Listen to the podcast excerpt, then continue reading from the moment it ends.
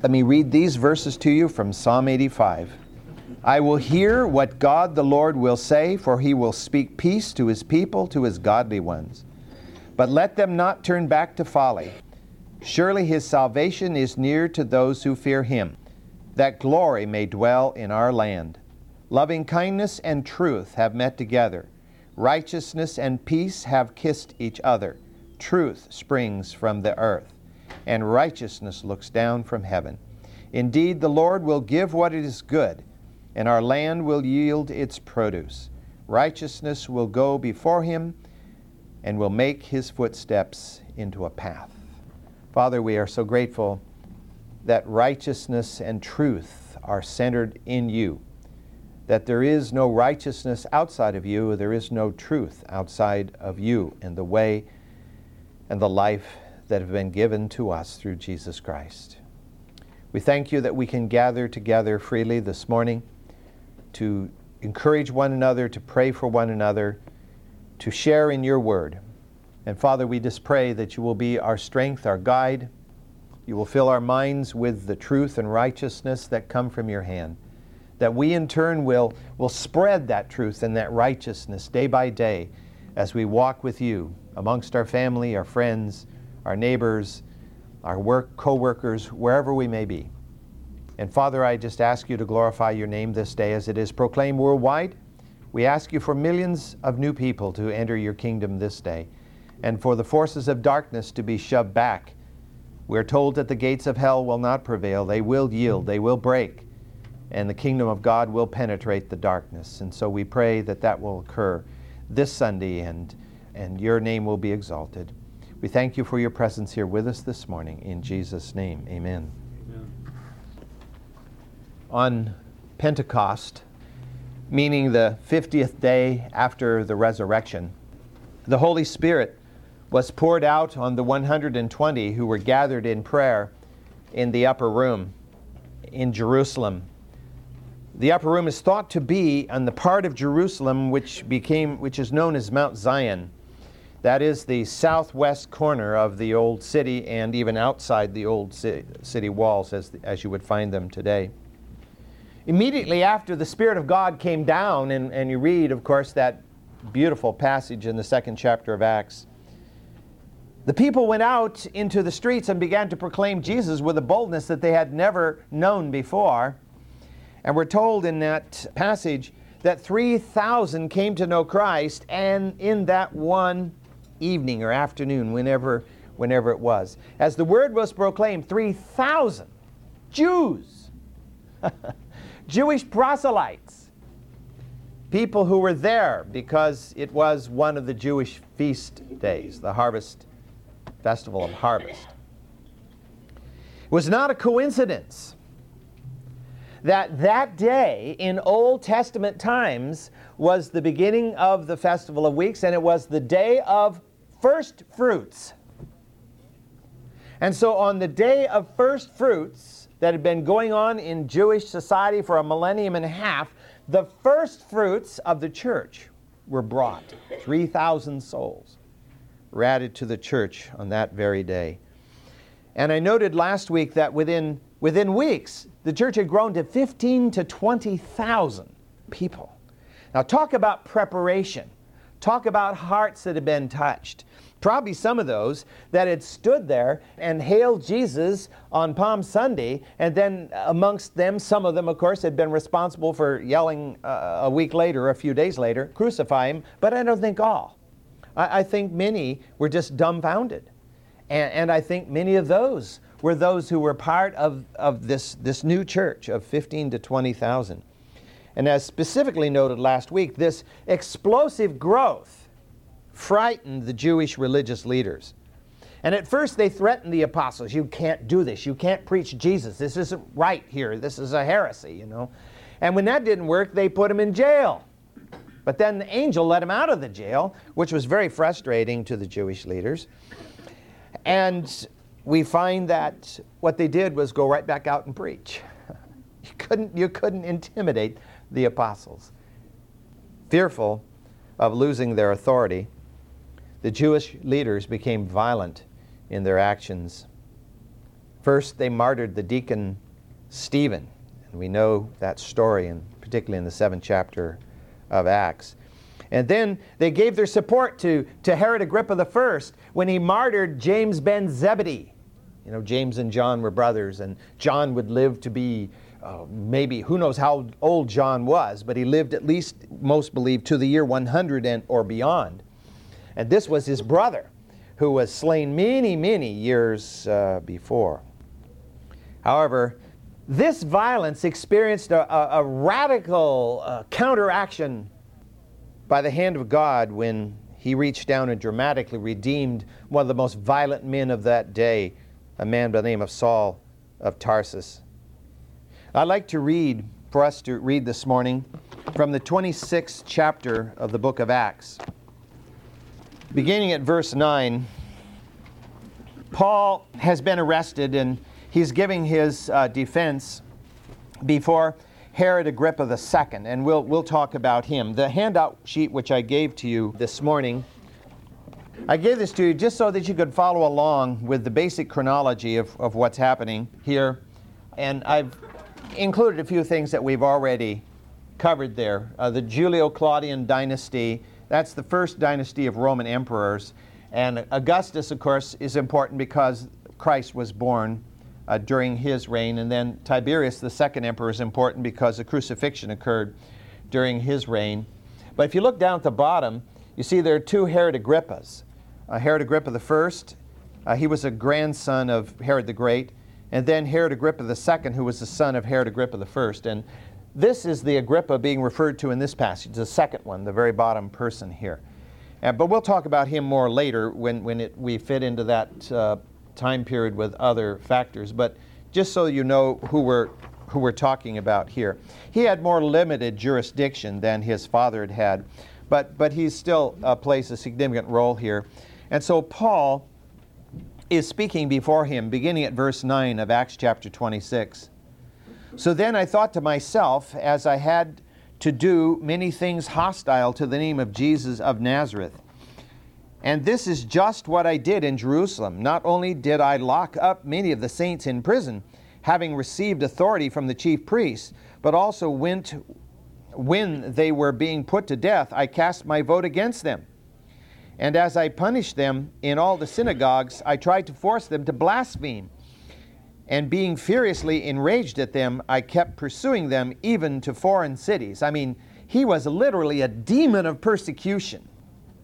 While I was so engaged, I was journeying to Damascus with the authority and the commission of the chief priests. At midday, O king, I saw on the way a light from heaven brighter than the sun shining all around me and those who were journeying with me. And when we had all fallen to the ground, I heard a voice saying to me in the Hebrew dialect, Saul, Saul, why are you persecuting me? It is hard for you to kick against the goads.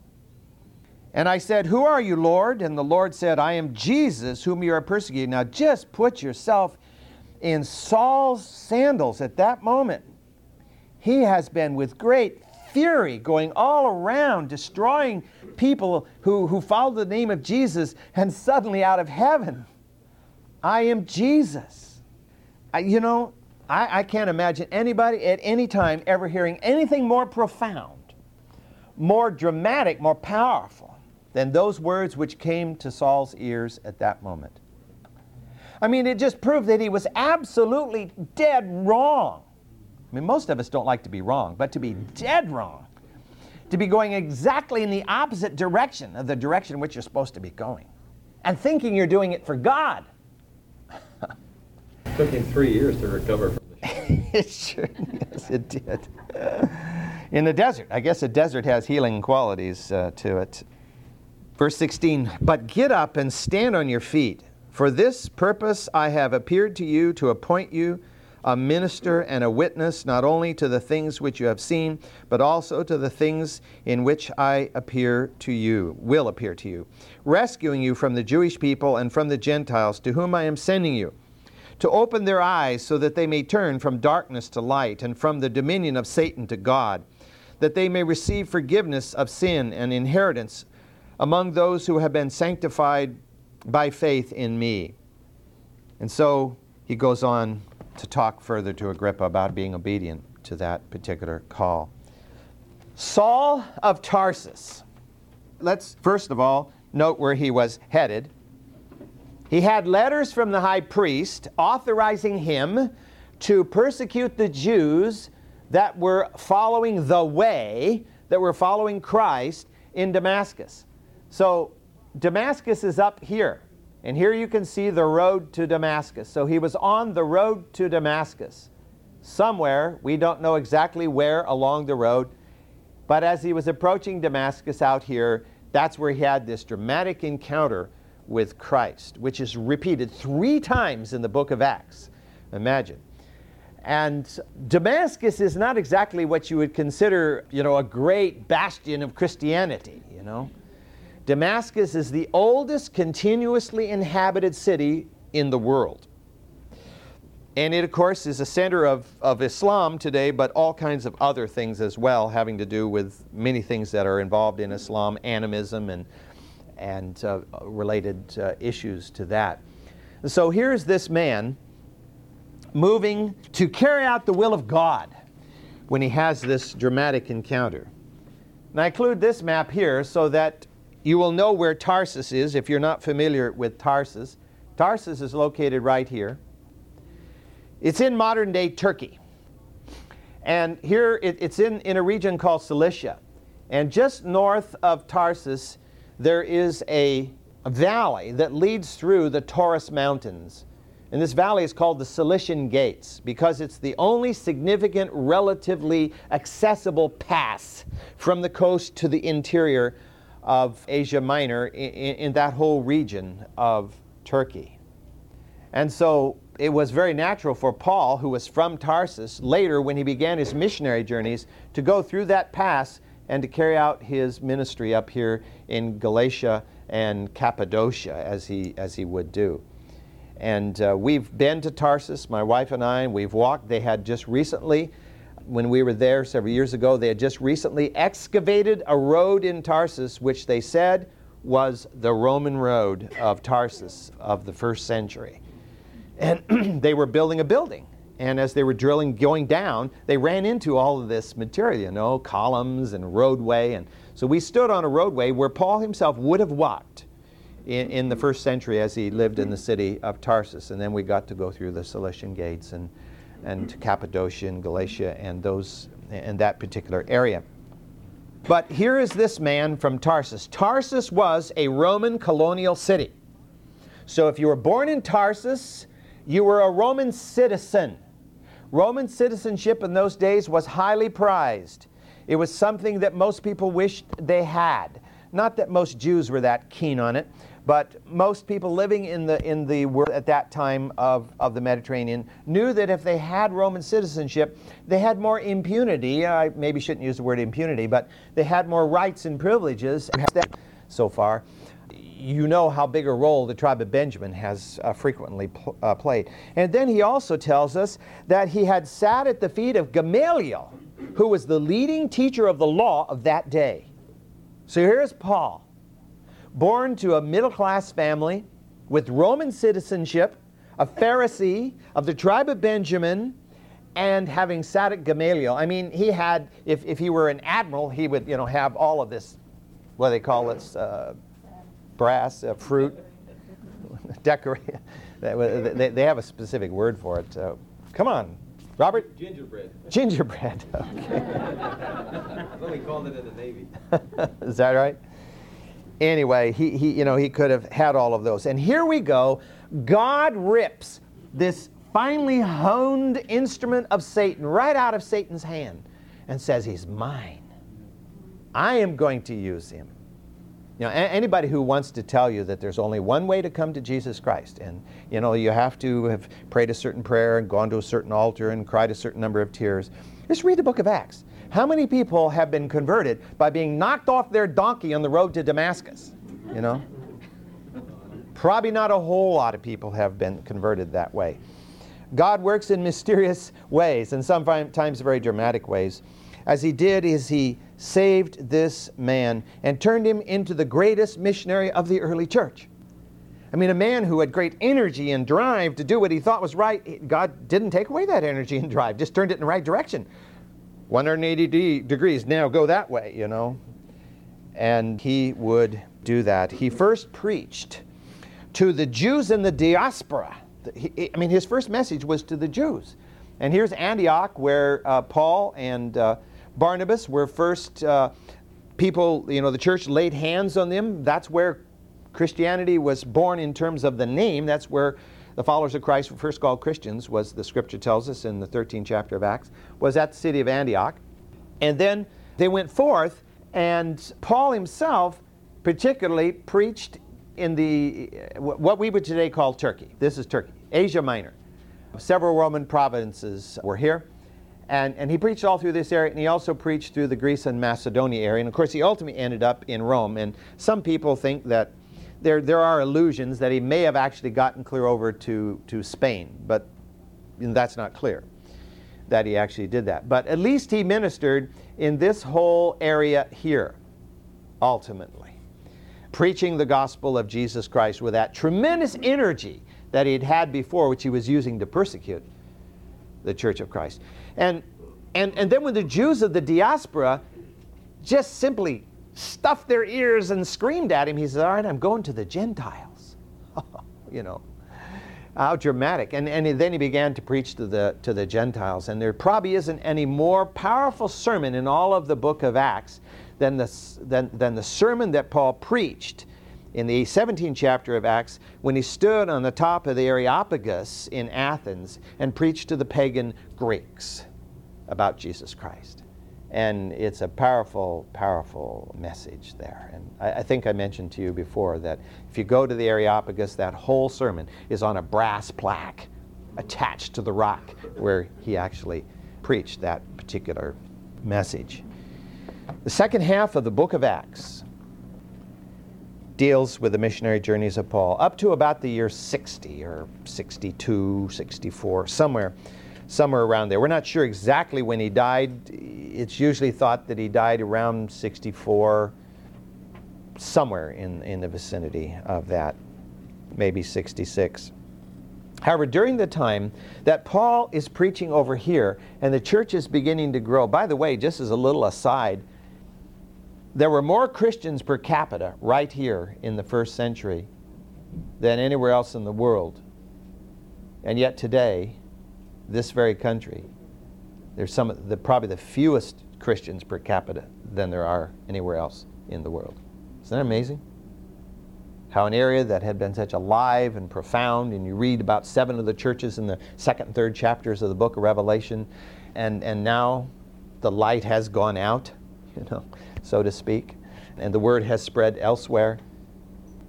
I think that's one of the reasons why we should really pray for Turkey. You know, God can work a miracle there. And uh, the church has grown a little in, in Turkey, but it's been such a closed, closed land. Because today, Turkey is, is secular country. Um, the church, the mosque and the state are not tied together, but they are traditionally Muslim, but they are materialistic people. And actually, it's harder to reach materialistic people than it is to reach almost anybody. Because they don't need God, whether it be Allah or Yahweh or whoever he might be. About five or six years into the development of the church in Israel, the Roman Emperor Tiberius died, and, and you have his um, dates here 14 to 37. Those are the dates of his reign. And generally speaking, you can say that the terminal dates of their reign, those dates are also the terminal dates of their lives, because usually the emperors died in office. It's very rare that an emperor actually would resign. Uh, when you get clear to the early 4th century, you will find that there is an emperor, his name is Diocletian, who will actually resign from office and decide, I'm all worn out, I don't want to do this anymore, you know. And he actually resigned from office and let others take over. But usually they died in office, as did uh, Tiberius. It's thought that Tiberius probably did not die of natural causes, but nevertheless, uh, he died in office in the year 37 and he was replaced by his grandnephew, Gaius Caesar. Gaius Caesar went by the popular name of Caligula. Most of us have heard of Caligula. He was one of the uh, freaky guys of the, the early Roman Empire who, who made his own horse his prime minister, and you know a few other. He, he wanted somebody with horse sense, you know. And Gaius is thought to be implicated in in the possible murder of his own uh, great uncle, Tiberius. But whatever the case was, he was young and handsome and uh, only four years in office. He does not die of natural causes either.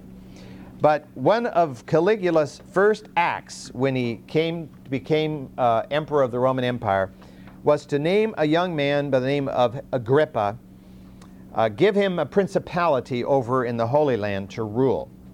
This is Agrippa the first. If you look at your sheet, he's the third and fourth generation Herods. Herod Agrippa first. He's the one I'm talking about here. Uh, he had lived some, from the time he was a child in Rome It was very common in those days for any royal client out inside the Roman Empire to guarantee your loyalty to Rome to keep some member of your family in Rome under watch, as in effect a hostage. And so he had lived from the time he was a child uh, in Rome. He wasn't in prison, he pretty much had uh, the run of the place, and he was very popular actually with the royal family in Rome. Herod was. And so he hobnobbed with them throughout the latter days of Augustus and the entire reign of Tiberius. He was, he was just having a good time doing what young men do, you know, who have nothing else to do with their time but what they feel like doing. And he flattered his way into the good graces of Caligula and was rewarded with the territory of his deceased uncle, Herod Philip. Herod Philip had possessed this territory up here. Herod Antipas had held this territory, and Herod Archelaus had held this territory from when Herod the Great died. That's how his dominion was divided up. And uh, you can see the name Philip here in Caesarea Philippi in honor of Caesar and also in honor of Philip himself. When he died, and he'd been dead actually for several years, when Caligula decided to give him this uh, position as a reward for his flattery and, and his loyalty to Caligula. Herod Agrippa, however, was not satisfied with that. And so what he decided to do was cast his eyes on his uncle Antipas's territories, these two here, Galilee and Perea. And so he began to badmouth his uncle to Caligula. Hey, you know, he's got the ear of the emperor. If you know anything about Caligula, Caligula was extremely neurotic and psychotic, even. And if you could get into his good graces and could stay there, you had the moon. But staying there was a hard thing because you never knew when he was going to snap and turn to you and say, commit suicide, you know, just out of the blue. Killed his own wife because uh, she was about ready to bear a child, and he was afraid that child would supersede him as a god. When he first became emperor, he was very young. I, I think he was actually in his early 20s, but he, but he, was, he was quite young when he came to power, and he went over the line fairly soon after he, after he became emperor. Anyway, he accused his uncle Antipas of treason. That was easy to do with Caligula. Just say, hey, you know, he's conspiring against you. Oh, really? He is? Well, get rid of him, you know. And so his uncle was banished to France. Might not sound like a bad place to be banished to, but in those days, France was uh, not exactly what it is today. And he was given that territory. So now Herod Agrippa has his dead uncle Philip's territory. Now he has his banished uncle Antipas's territory. So, so his territory is growing. Caligula was assassinated in the year 41 simply because people around him knew he was dangerous, and so he was gotten rid of. He'd already murdered his own wife and baby and uh, was considered to be insane, which is what he was. And Agrippa then immediately set about supporting his successor, who was his uncle, not Agrippa's uncle, but Caligula's uncle, Gay, um, Claudius. Claudius. And, and if you look there, you see that the next person after Caligula, who only reigned four years, is Claudius, who, who reigns for about 13 years. Claudius is an older man. And Claudius had managed to survive all the machinations of the royal family, by the way, if, you know, if anybody thinks the National Enquirer is really screwy and weird, just read the real story of what happened in the in the Roman royal family, and it, you know it would make the National Enquirer green with envy, you know, to be able to do that, you know, write that kind of stuff up.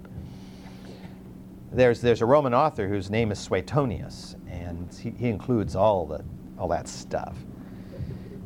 In fact, some of you may remember that it's been many years ago now, maybe even a quarter of a century ago now that there was a television series put out called I Claudius, and that was based on Suetonius's salacious way of reporting this all. Brad? What's a good reference for the Roman histories as far as reading about what you're talking about? Anything that you can find written by Michael Grant would be good. He has written a whole, I don't know how many books he's written on uh, Greece and Rome he's one of the best uh, writers of, of that particular period because he's a genuine historian. He's not writing, you know, historical fiction. He's writing from the sources to try to uh, cover this particular period of time. Grant. Grant. Michael Grant.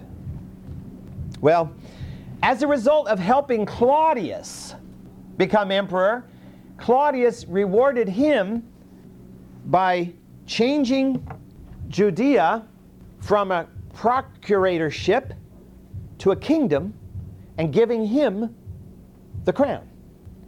So now he is king of the Jews, king of Judea, and he therefore possesses basically everything that his grandfather Herod the Great had possessed. Only for three years, but nevertheless, he, he possessed. So he had all this territory Judea, Samaria, Galilee, Trachonitis, and Perea over here. This was all under his rule, Herod Agrippa the first. This is after, of course, the, the, the death of Christ and the, the birth of the church, uh, the, the, uh, the conversion of Saul of Tarsus, who became Paul the apostle. Uh, this all takes place before he becomes king. It's interesting that Jesus had referred to Herod the Great well, it had been referred. Herod the Great, of course, was long dead before Jesus was in his ministry, but Herod the Great had been referred to as a fox. And this particular man, though, would best be described as a self promoting fool. In the year 44, he had James ben Zebedee, James the brother of John, an apostle of Jesus Christ. Not James the Just. James the Just was the brother of Jesus, who was head of the church in Jerusalem. This is James, the brother of John. He had him executed. I mentioned that a few minutes ago. And he saw that it pleased the Jewish leaders. Oh, they were so happy, those who hated the church, happy to have him executed, that he said, Hey, the, I'm, I'm making myself famous with the Jews. So he went out and he arrested Peter. And so he was going to do the same with Peter. He was going to have Peter executed. Sadly for Agrippa, that wasn't God's plan. Let, let me read to you from the 12th chapter of Acts, reading at verse 18. Acts 12 18. Now, when, the, when day came, there was no small disturbance among the soldiers as to what could have become of Peter. When Herod had searched for him and had not found him, he examined the guards and ordered that they be led away to execution. Then he went down from Judea to Caesarea to spend time there. I mean, it was dangerous to be the guards of the apostles in prison because an angel sneaks down and lets them out. And the guards don't see anything, they don't know what's happened. And, and how do you excuse that? You know, is Agrippa going to believe, well, you know, in the middle of the night, doors open and shut all by themselves, and Peter walks out, and, you know, you guys, you just were asleep at the switch, off with your heads, you know.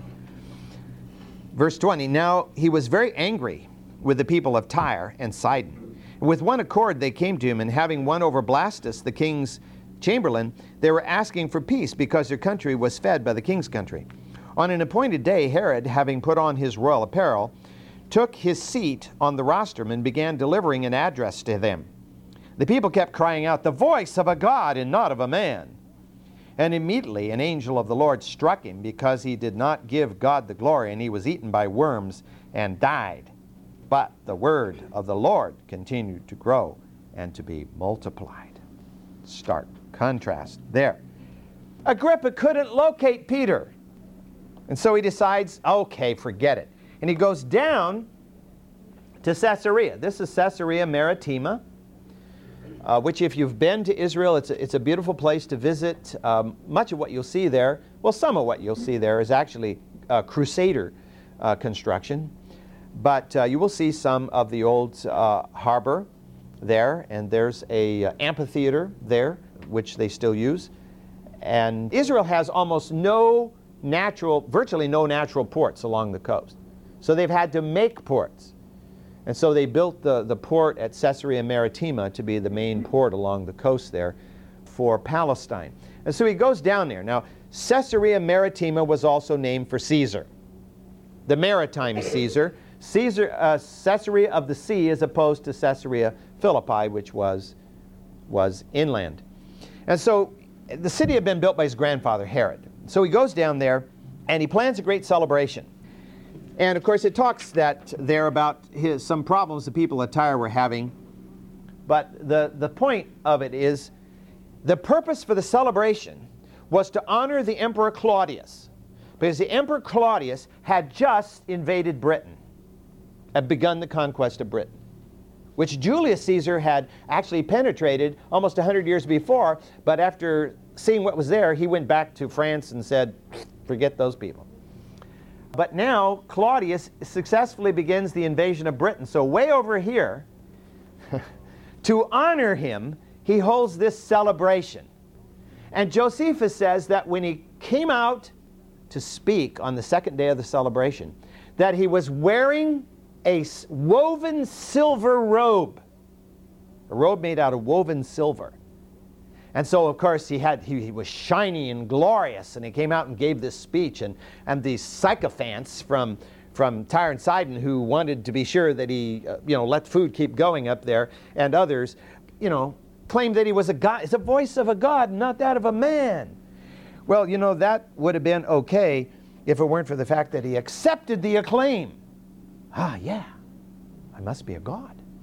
Just like Alexander the Great when he walked out to the uh, out over here into Egypt to the, uh, what we call it, oasis of Siwa, and he was told he was the son of God. He said, I knew that all along, didn't I?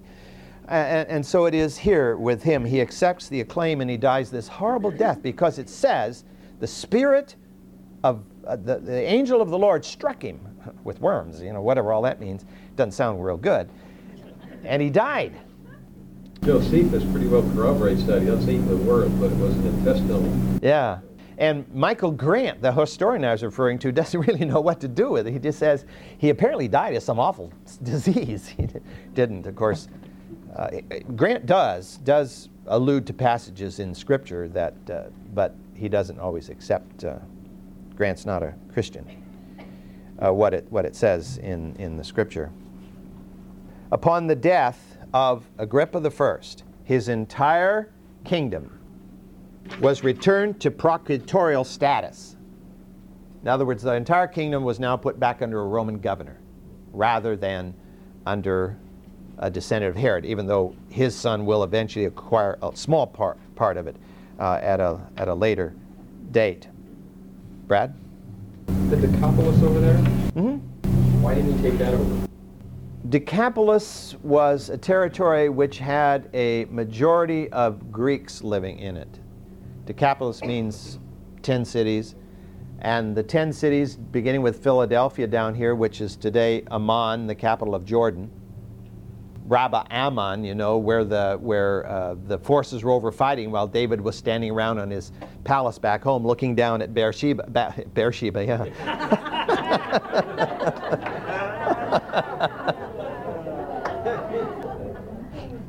Bathsheba. what properly named, wasn't she? was taking a bath. anyway, uh, the point is. Where were we? Yeah, where were we? anyway, these 10 cities over here were. There always was an issue between the Greeks and the Jews almost everywhere.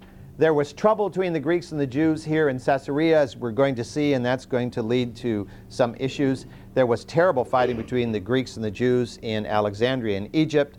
And, and so, since it was a Greek, the Greek speaking people tend to be in the dominance there. The Romans didn't force them to be under Jewish rule, even though it had been part, of course, as you're implying, part of the Jewish state in earlier times. Claudius himself had no personal love for the Jews.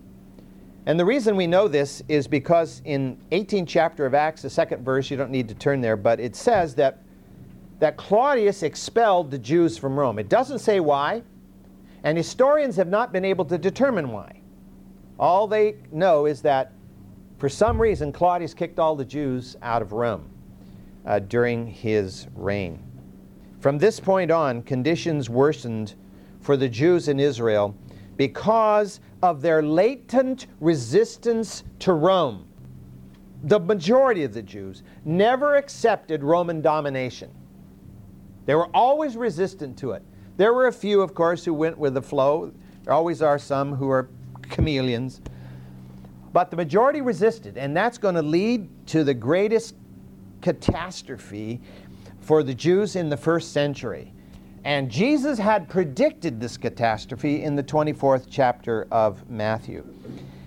And this catastrophe will occur not during the reign of Nero, but the reign of Nero didn't help things improve. Nero becomes the next emperor, and you see him on the list here.